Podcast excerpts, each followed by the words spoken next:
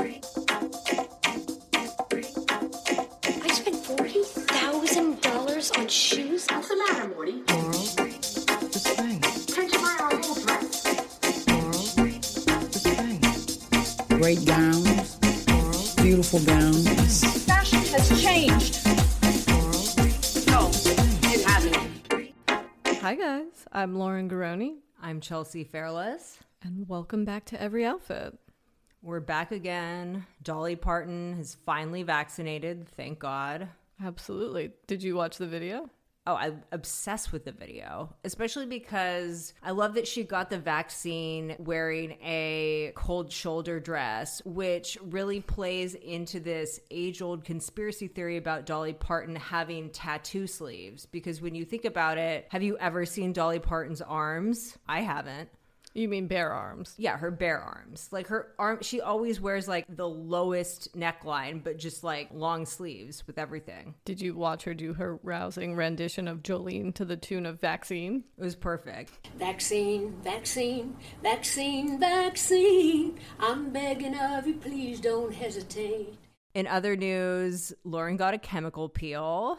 I mean, I'm just gonna say that you've you've looked cuter. It's not quite to the Samantha at Carrie's book party level, but it's not your best look. I was hoping that by the time that I saw you, I would have started peeling, but I haven't. But you remember another conspiracy theory is that that chemical peel episode was inspired by the time that Kim Cattrall went to the Golden Globes with wh- what people said was a botched chemical peel, but it was really just like probably a botched spray tan. Yeah, it was insane. It was like an Ariana Grande level of spray tan, but it it did look a little uneven. It was maybe she got a peel and then tried to cover it up with a spray tan. As someone who just got a chemical peel, let me just say, don't do that.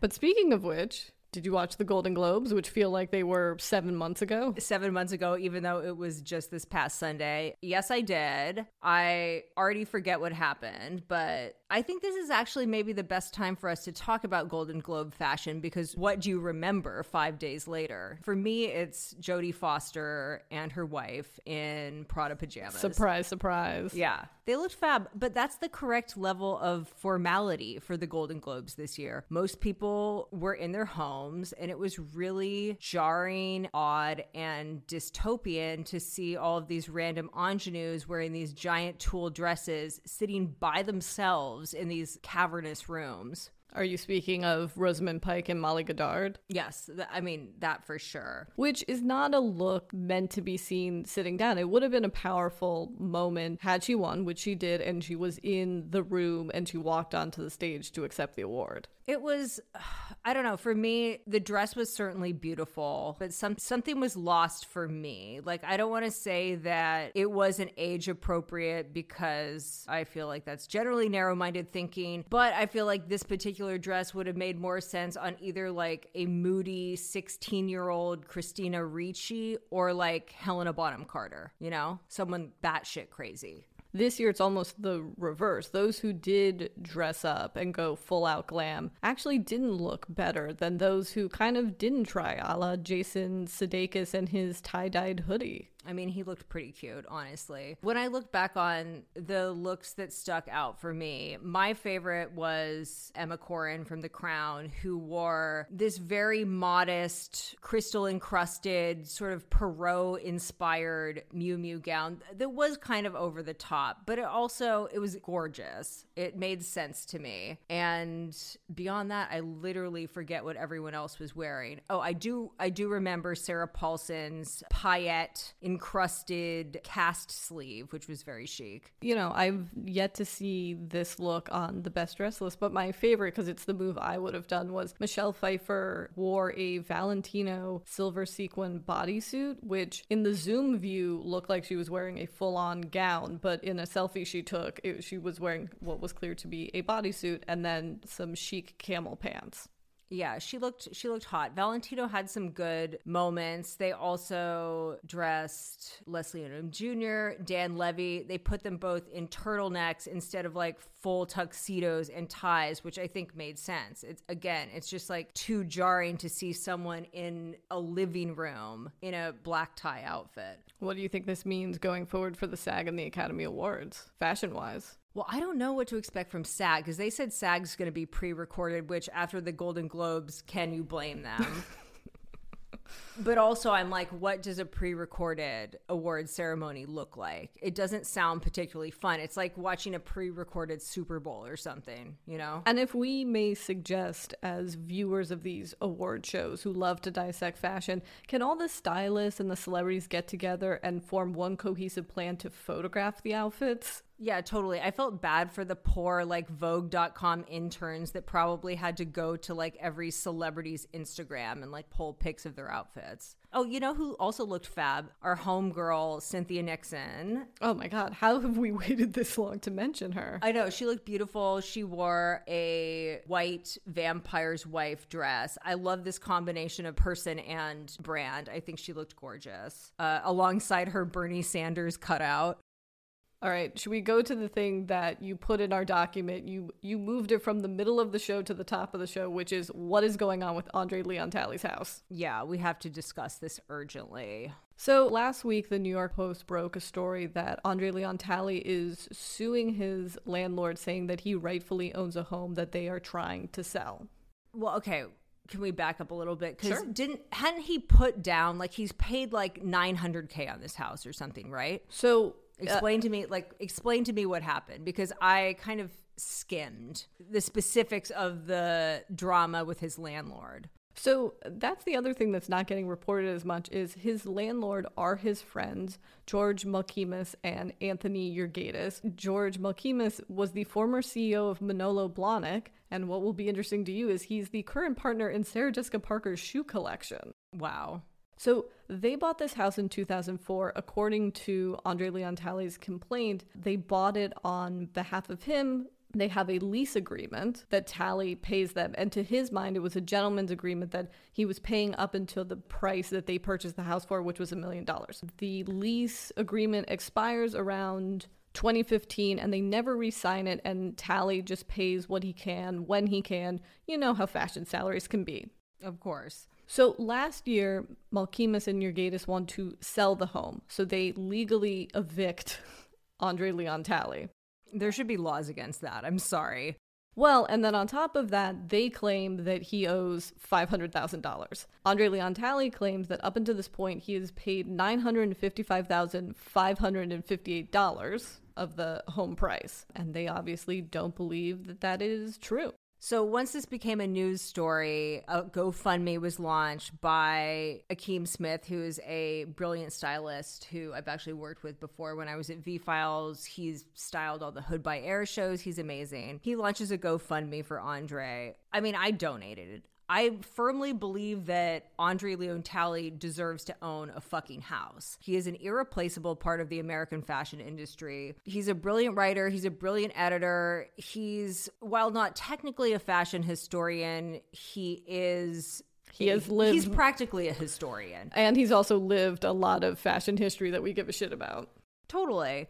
His mere presence in the in his book he said that he regretted that during his time at Vogue he didn't do more to elevate other people of color in the industry, but his mere presence in the industry did elevate other people, or at the very least, believe that it's possible to be successful in an industry that is so insular and overtly racist. And also, I don't want those Norma Kamali sleeping bag coats and Valentino caftans to be wilting in some disgusting, you know, Manhattan mini storage unit somewhere. My favorite detail of his claim in the lawsuit is that this house in White Plains is not only his home, but it's also a part of his brand, as he did shoot a recent UGG campaign there. Did he? He did, he did. I love that. I mean, it's messy on both sides, right? Unfortunately, I can't imagine a judge is going to look at this and take a gentleman's handshake deal over the the legal papers. Now, look, there are things that certainly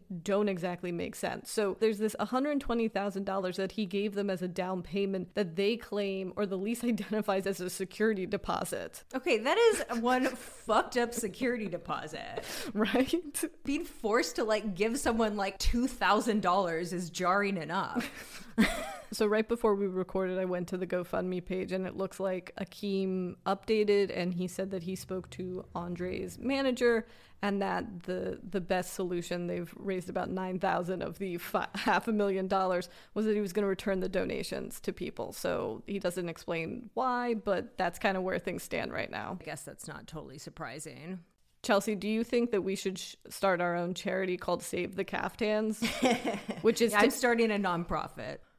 With everything with this GoFundMe, I think a lot of people might have been reluctant to donate it to it just because of the general perception that people that achieve fame or success within the fashion industry are automatically wealthy people. And, you know, that's very much not true. Of course, some people make a shitload of money, but people that work on the editorial side of things, like Andre Leon Talley, people that work at magazines, that's not a particularly lucrative career path. You might think, how's that possible? There's assistants at Vogue that are wearing currencies in Balenciaga, but it's because they had money to begin with. It's because they could afford to be unpaid interns, they could afford to live in Manhattan on a $30,000 salary. I'm sure that Andre. that's why you notice that a lot of the female editors if you see who they're married to it's usually finance bros. Yeah, it's always finance bros. I'm sure that Andre did relatively well during his heyday at Vogue. Back in the day, editors had crazy expense accounts. You he, know, he did file bankruptcy three separate times in the 90s Oh, really?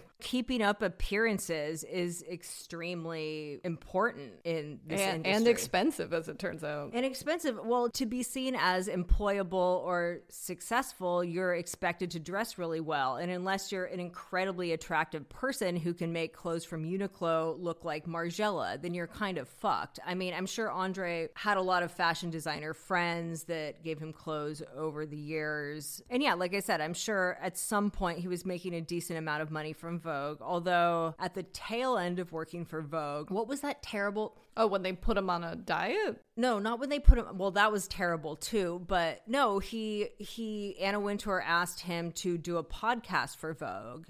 Oh right for uh, nothing It was it was literally five hundred dollars. Yeah. Like I'm pretty five hundred dollars an episode. I mean, I'm new to this game, obviously, but I'm pretty sure that even a moderately successful podcaster makes like five hundred dollars for thirty seconds of Casper Spawn. You know. Uh, you know, we'll be avidly following this one because we love Andre Leon Talley. And if you would like to start a Patreon, we will happily go to that top tier for him.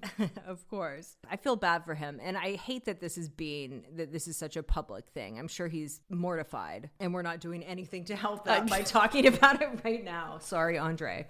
I I dare not mention this as as you are a, a Swifty, a self-proclaimed Swifty yourself. But did you see on on the first day of International Women's Month, Taylor Swift decided to do a post about a show I don't think anyone was watching called Ginny and Georgia, which I guess in the last episode has a line that says, "What do you care? You go through men faster than Taylor Swift." To which Taylor Swift responded, "Hey Ginny and Georgia, 2010 called and it wants its lazy, deeply sexist joke back. How about we stop degrading hardworking women by defining the ho- this horseshit as funny. I didn't realize she actually wrote that. Also, at Netflix, after Miss Americana, this outfit doesn't look cute on you. Heartbreak emoji. Happy Women's History Month, I guess.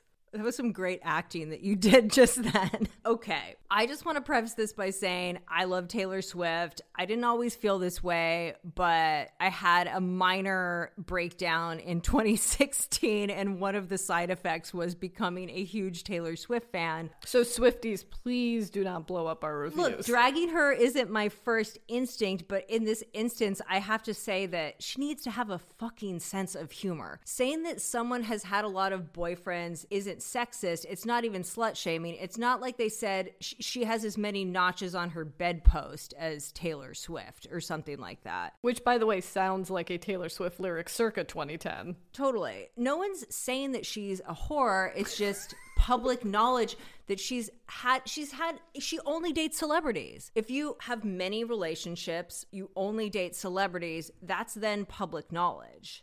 Yeah, I guess my issue is she has been in this game for more than a decade and there's there's a point where okay, you're upset about this joke. However, you know everyone. You could have gone to the writers because here's what ended up happening. If Swifties then went into the actress who plays Ginny, Antonia Gentry's Instagram, and just started blowing it up. Yeah, that's fucked up. which she simply said a line of dialogue written by other people. You realize we're about to be bullied by literal children because mm-hmm. we're having this conversation. Yeah, I assume so. Well, I assume that if you weren't recording this podcast, you would be the one bullying this podcast. Well, you know what's messed up too is I was thinking last night, I was like, oh, would anyone say this about a man? And I was like, you know who would? She would, because she basically said the same thing about Leonardo DiCaprio in her song The Man, which was about sexism. She would be like, I would j- be just like Leo in Saint Tropez, which indicates he's in Saint Tropez with a bunch, he's someone that's known for having a lot of girlfriends, which is exactly what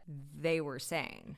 Yeah, I think there's a level of sophistication that comes with the level of fame she's at, which is yes, this is something that bothers me, but I know that if I speak up on it, that the reaction is going to be worse than I feel about this comment because she could have handled it privately, right? As she says, she did a documentary with Netflix. You're telling me she couldn't have gone to the head of Netflix, Ted Sarandos, and been like, hey, can I get the number of the creator of this Ginny and Georgia show? I have a few thoughts. Well, also, it's like tagging Netflix is insane. Just because Netflix distributed Miss her documentary Miss Americana doesn't mean that they should then have to like comb through all of their scripts to make sure that there are only favorable Taylor Swift references. Yeah, what is this, the 1930s in Hollywood? I know, and it's also like I wonder if she would have been this offended if it was about another one, like if they were like, "You go through men faster than Elizabeth Taylor." Would she have been like, "That's such a sexist, terrible thing," or did she personalize it? Look, I understand that she's experienced a great deal of sexism in her life, in her career. I'm not surprised that she was triggered by something relatively benign. Also, I understand what it's like to look at the internet, see something, and be like, "Fuck that," and kind of impulsively at Netflix. I guess that gets into to transition slightly. We both watched the Billie Eilish doc that was on Apple TV, which I'm sorry is a half an hour too long. It was not for you. It was for her fans, which would rather have it be, they would have preferred that it was four hours long. That's also true. You do see the maturation of Billie from a 16 year old who wants to hug everyone to when she becomes 18 and when her first album comes out, learning to start putting up distance between her and the public. Yeah, well, she seems like a, a relatively well-adjusted person, given everything that's gone on with her life. I I really liked the documentary. Actually, I really enjoyed watching it. I am a Billie Eilish fan, but I'm a singles-only type of gal. I did enjoy it too, despite its very long length. Uh, but it did. I did cry when watching. Really? I, I mean, I cried too. I'm just surprised that you cried. I, I am severely premenstrual, so I'm going to blame it on that. But oh, I was also too. Oh my Aw, that's cute. her parents' love for her and them being with her constantly and protecting her moved me greatly. And I think that that will ground her. Although I did halfway through the documentary when they showed her boyfriend, who I had no idea she had a, a boyfriend in this two year period, I was like, is the internet freaking out? Because she's 16, as we've established, and he's very obviously over 18. And yes, Was there- he? Mm-hmm. He's five years older than her. I don't know, care old how old he was. He was a dick. It gave me a flashback to that Paris Hilton documentary that we watched together, where Oh, the, totally. where the boyfriend shows up to the DJ show and is a total fucking dick to her on literally her biggest night. Yeah, that that was heartbreaking. It was also For those who didn't watch it, the, she performs at Coachella. Her boyfriend comes out there. Her boyfriend, Seven Amp, I believe is his name, comes out there and then doesn't show up to the show. yeah. Not only does he not show up to the show, but she flubs a line. It was such a minor thing, and she carried it a- off very well. And she made a joke of it. She, She was like, I of- she's a very funny person, which Yeah. is something that I took a- away from it. But it was heartbreaking that afterwards she couldn't. It wasn't possible for her to feel any sense of joy or pride in her performance because she had made this very minor mistake, which that made me cry. But maybe that's also because as a creative person, that's just like such a nightmare. it's a nightmare, but also it's like I know what it feels like to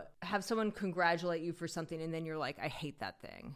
But then Justin To be a perfectionist, you know? But then Justin Bieber FaceTimed her and everything was okay. That was my favorite through line of the entire documentary was the presence of Justin Bieber, someone else that means a great deal to me. I have such great taste in music. I'm like, I love Taylor Swift, I love Justin Bieber, but I'm sorry, they both make good music. I stand by that. Well, I think anyone who's listening to this who heard the first episode and realized that we dedicated a whole segment to the Kardashians and will continue to know that we have trash taste. Uh, is now the time to get into the fact that Billie's brother Finneas's girlfriend looks like Billie? It's true, she does. But no, I'm not done with Justin Bieber. I feel like there's more to say about him. I want to go back to the Biebs. Back to the Biebs. No, I don't. Well, did you cry? Is that when? Because that's when I cried. I cried during that scene at Coachella when they just like held each other for a really long time. No. I mean, I think it's very charming how protective he is of her. I think I love him. He's the best. I even love the bad guy remix. I even love that insane vocal flourish that he does at the end of it. I'm the bad guy. Whoa. So, Lauren and I live in Los Angeles, and this week, LA lost a legend, Mr. Fred Segal, who founded the department store of the same name in the 60s.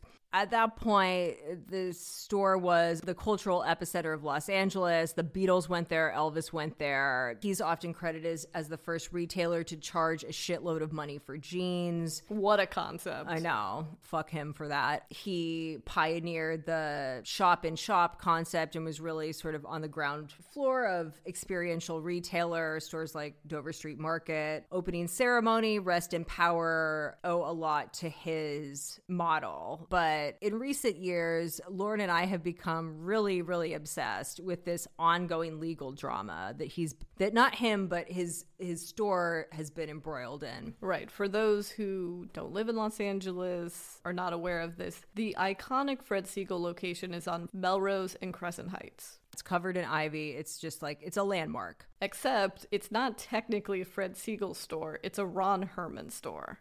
Fred Segal sold the Fred Segal brand to a company years ago, but that company did not also acquire the property. So they made a new Fred Segal store on Sunset Boulevard.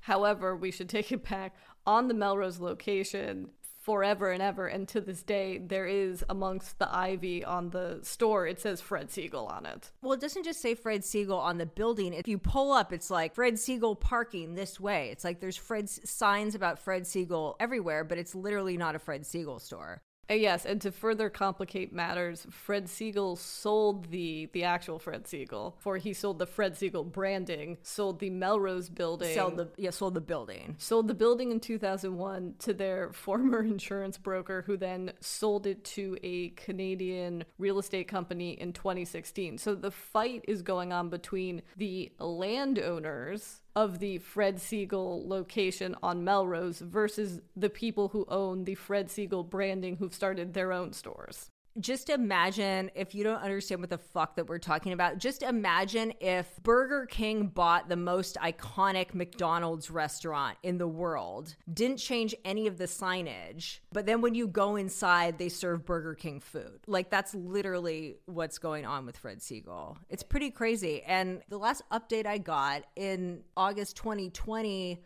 a court ruled that they had to take down the signs, but the signs are still up, and I cannot find any news about it since then.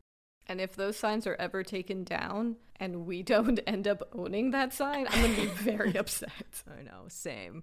Anyway, RIP legend. Uh, Yeah. we'll we'll keep we'll keep your flame alive at the Ron Herman store that still says Fred Segal outside on Melrose. I mean, we'll st- we still eat at the restaurant. That's the only reason why we go there. That is the actually Not to Fred Segal. Fred Segal's a good store, but that's a, literally a different store. Oh my god, people are going to be so confused by this. Chelsea. Do you know what time it is? Yeah, it's 1204. No, it's time to check in on Fashion Month. Okay, cool. I'm down. Let's do it. Um, do you want to get into the good, the bad, or the meh? And let's start with the bad because I think people are more entertained by the bad. It's more fun to talk about the bad, kind of, right? So, what's worse, Dolce or Tom Ford? I guess Tom Ford. So, let's start with that. I hate everything about the Tom Ford collection. Don't miss mince words, Chell. Well, it makes me long for the days when he was just refashioning Halston's designs for the 90s. This collection confounds me because the hemlines are so short that I can't imagine these clothes on older women, but the style of the clothes is so outdated that I can't imagine them on anyone under 30 either. I just don't know who it's for exactly. It also reminds me of, you know when H&M does those collaborations with luxury fashion Yeah. houses and the fashion houses always do riffs on their most iconic pieces except they cost like $80 and they're designed for teenagers. Like that's what this is. Tom Ford, formerly the designer of Gucci, who, as Chelsea and uh, Yves Saint Laurent uh, as Chelsea alluded to, built out the ready to wear line of Gucci by repurposing Halston outfits. And basically, when he went out on his own, he started the Tom Ford brand, started with sunglasses, perfumes, then started to do ready to wear. It was basically iterations on what he did for Gucci, but this seems to be some muddled vision of D squared. it was very d squared i think that's that's incredibly accurate look when he when he designed for gucci the timing was right the look was right that's what makes this so sad is because it, it doesn't feel like it's of this time And speaking of not of its time, can we get into Dolce and Gabbana? Yeah do you want to Yeah, I'll take I'll take the lead because going back to these poor Vogue.com interns and writers who have to write these reviews as if collections are good when they are not. So according to Dolce and Gabbana, the collection was inspired by e-girls. Like e-girls is this aesthetic, and I don't have the best understanding what an e-girl is, but I'm pretty sure e-girls are just like pastel-hued thoughts who like stick their tongues out in selfies and pretend to be gamer girls to like femdom male gamers is what I assume they are. But I, I certainly don't think an e-girl aesthetic is what they put out on the runway, which was this like weird bargain bin poker face era gaga with like silver veil crowns and Jetson style mini dresses. But then also half the collection was just kind of their best, you know, black corseted Dolce looks from the 90s. It was inspired by 90s fashion, which was reinforced with slogan tees that literally said 90s fashion, 90s supermodel, etc. But to me, it actually looked a lot like Jeremy Scott's shows from 10 years ago. I mean, actually, also his recent collections for Oh my God. Moschino. I mean, I was gonna say it looked as if they gave Jeremy Scott 27 hours to design a full Dolce and Gabbana a collection. thousand percent. It was like his Project Runway challenge. Definitely. Well, because it's like the things that were very Jeremy Scott were the prints that looked like those television color bars. Eh, There were football jerseys. There were leopard print puff- puffer coats. There were bra tops with logo tape. It was actually more of like a pastiche of Carlyne Cerf de Dudzeele entire career in one show. And the weird thing about it is that Dolce & Gabbana were quite successful fashion designers in the 90s and their clothes didn't look anything like this. That's what I was gonna say. Is when I go on my Instagram Explore page, I am constantly seeing runway footage from their 1992 show. And if they had just done truly a beat for beat, outfit by outfit redesign of that collection, it would be one of the top collections of the season. honestly their collections in the 90s were stunning. It was i think because it was such a main it was it was a very mainstream brand is a very mainstream brand. It was one of those brands that made me fall in love with fashion. I remember being obsessed with that butterfly collection that they did. I believe mariah carey wore a piece from it on the cover of her seminal album butterfly And they have gotten into some troubles over the last few years, and I think have stumbled and gone their ass handed to them by the internet as they should, and kind of haven't been able to recover. Not in my mind. No, I still think wearing Dolce at this particular juncture is a, a weird look, but they're incredibly talented. They have an incredible body of work. You would just never know based on this particular show. For sure. Although I will say one positive thing. I did enjoy that they designed some PPE, and I frankly, this entire season, have been surprised at how few collections have been doing protective gear because we are going to be wearing that well into 2022. Totally. I saw Rick Owens today, which was beautiful. Um, yeah, as we're recording, the Rick Owens collection debuted, which I'm sure we'll get into in some wrap up. But yeah, that was stunning. Yeah. Well, it also, he's like one of the handful of designers where that makes sense with his look. You wouldn't even need a pandemic for him to make this particular collection. Anyway, now that we've talked about terrible things, shall we go to things we don't hate? I think we're both in agreement that the Dries show is probably the top of the season. Yeah, I mean, I love Dries, or you know what I could see of Dries. They released a lookbook in which the clothes weren't always totally visible, which is a pet peeve of mine. But I will let that go because. But I thought it was a perfect you have to- balance. it was. Well, you could also watch the film where you can see Right. See things in greater detail, but and you could see the back of things. Did you notice that? I thought Mm-hmm. of you when I was watching it. So I thought Dries was maybe the best show I've seen just from a fashion show presentation because, as you said, they commissioned a fashion film of which they collaborated, I believe, with the Danish ballet. Just some dancing Danes. some dancing Danes and models. And so it was a film in and of itself. It showed off the clothing. There was movement. You know, people talk about a catharsis through fashion, about the pandemic. I actually felt it with this, with the movement of body. You could see the clothing move. And then that was its own piece. And then you could go and look at kind of the lookbook still imagery. And that felt like its own art piece. And yes, if you can't see a ton of the clothing, but you can go to the video, which is only four minutes, lovely length. In terms of the clothes, it was a mix of what he does best beautifully, impeccably tailored suiting, sumptuous color palettes.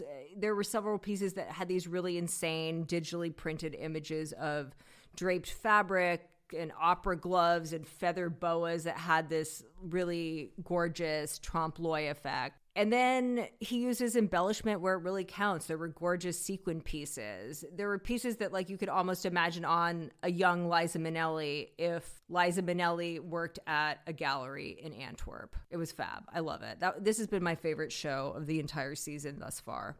Where was that Fassbinder film in the 70s? I would have loved that. I always love Dries because it's never about hype. It's never about publicity stunts. He never gets too caught up with branding. He makes beautiful, timeless clothes. He's still, he's one of the few people that's still an independently owned company. He's not trying to be acquired by LMVH and he's not trying to take over for one of their houses. And, and that's genuinely refreshing. Speaking of which, we get into Gabriela Hearst's first collection for Chloe. I mean, we can. For me, it's so. I didn't dislike it, but for me, it's so hard to talk about things. Like, it's easier to talk about something if it's good or terrible. When something's kind of in the middle, it's, I get at a loss for words. But anyway, tell me about it. You know, Gabriela Hearst's whole thing is sustainability. I guess this is, Is the it? Yeah, evidently, as I learned from Business of Fashion article. So, in this collection, they worked with repurposing and reusing fabrics from within the house, outsourcing dead stock fabrics. That's cool. Yeah, according to her, they've decreased this collection's environmental footprint by 400%. That's amazing. It is. So the most interesting pieces that went down the runway as I was watching it are these voluminous, almost puffer jackets to the floor made up of I saw some of the corduroy horse print and different kind of marble silk fabrics it looked like. And it's it sort of sat with me in a weird way. I was like, wow, this kind of looks like Agnes Varda's film Vagabond or like Magatu's Derelict collection. Okay. I'm like, what? Yes. Uh, and then I, I come to learn that these these particular jackets are actually a collaboration with a Dutch company called Shelter Suit Foundation, which the Shelter Suit is a combination of a sleeping bag and a jacket made from upcycled fabrics. So these are the Chloe version of shelter suits. And uh, Is it like Tom's where they donate one to a person in need for every Chloe coat you buy? So funny you say that because they will be selling seemingly those versions of the shelter suits in the stores. And yes, for every one that is sold, they will donate two. Oh wow, I was literally joking. That's really that's cool. Okay. I fuck with this, I guess. I mean, I get I get that it is towing a kind of uncomfortable line. That's that's more my feeling. Nothing against this company, Shelter Suit, but they've essentially taken an aesthetic of a sleeping bag coat that will then be sold for, I have to assume, at the very least, thirty six hundred dollars. And Is that the going rate for a I did I did look at Chloe's website. Yeah, a pea coat's about thirty six hundred. Okay, okay. I don't know. And so people will be kind of fashioning, for lack of a better phrase, a shelterless aesthetic with their, you know, $3,000 coat, unless it's going to be sold for a couple hundred dollars. And then I think that's fabulous. Yeah, this makes me uncomfortable. At least they didn't put any eyelet white cotton rompers on the runway this time. That's literally never happened before. Yeah, but that could be because it's a fall winter collection. Just wait till September with spring. All right, guys, I think that's it for the show today because there's not really any Kardashian news. No, except for the fact that North got that iguana. Wait, what? Kardashaholics Anonymous. This is a case for the FBI. So on Kim's Instagram this week, she posted just adorable photos of North's new, it's some sort of lizard. It is a genius of reptiles containing six lizard species, which are often known by the common name bearded dragons. It's a bearded dragon. Whatever it is, it's fabulous. They gave it a uh, little jewel on its forehead, like Lil Uzi. They made little fleecy Skims robes for it, which are fucking adorable, honestly. This is the cutest thing I've seen on the internet all week. But I guess that's all we have to say about it, isn't it? Are we done now? Is that it? That is it. All right, guys. See you next week. Hopefully, I'll have a new face. Hopefully Lauren will be peeling next week, just like just like the bearded dragon. Bye. Bye.